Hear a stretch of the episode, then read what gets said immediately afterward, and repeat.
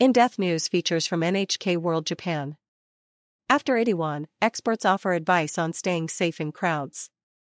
Experts in Japan are explaining how to spot the warning signs in dangerously overcrowded places. They say it's important to never underestimate the potential for a crush like the one that claimed more than 150 lives during Halloween celebrations in South Korea. Itaewon is one of the South Korean capital's busiest districts. The area is a popular tourist destination, famed for its narrow streets lined with restaurants and nightclubs. After three years of COVID 19 restrictions, the crowds had returned for Halloween.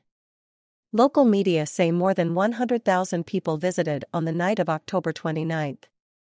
Distress calls came hours before deaths.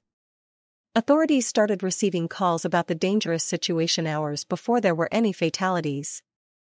Shortly after 6:30 p.m., one person asked the police to do more to control the surging crowds. They said they believed they were about to die. 2 hours later, another caller reported seeing people laying on the roadside. Again, they urged police to do more. At 10:11 p.m., emergency services received yet another call from someone saying they thought their life was in danger. A few minutes later, some people lost their footing in a packed sloping alley just over 3 meters wide. It triggered a domino effect that resulted in a huge crush and the deaths of 154 people. Risks apparent in Tokyo Street. On a similarly narrow, sloping street in Tokyo's Harajuku district, reports of a celebrity appearance back in 2010 led to a sudden crowd surge. There were no fatalities, but three people were taken to hospital. Associate Professor Sekiya Naoya, a specialist in disaster prevention engineering with the University of Tokyo Graduate School, says people in crowded spaces are rarely aware of the risks until an accident is imminent. They think there are simply too many people and it's crowded, he says. But if you sense danger or notice that the flow of people has stopped, it's important to leave the area as soon as possible. Professor says edge is relatively safer. Professor Yoshimura Isaac of the Osaka Institute of Technology is an expert on crowd accidents.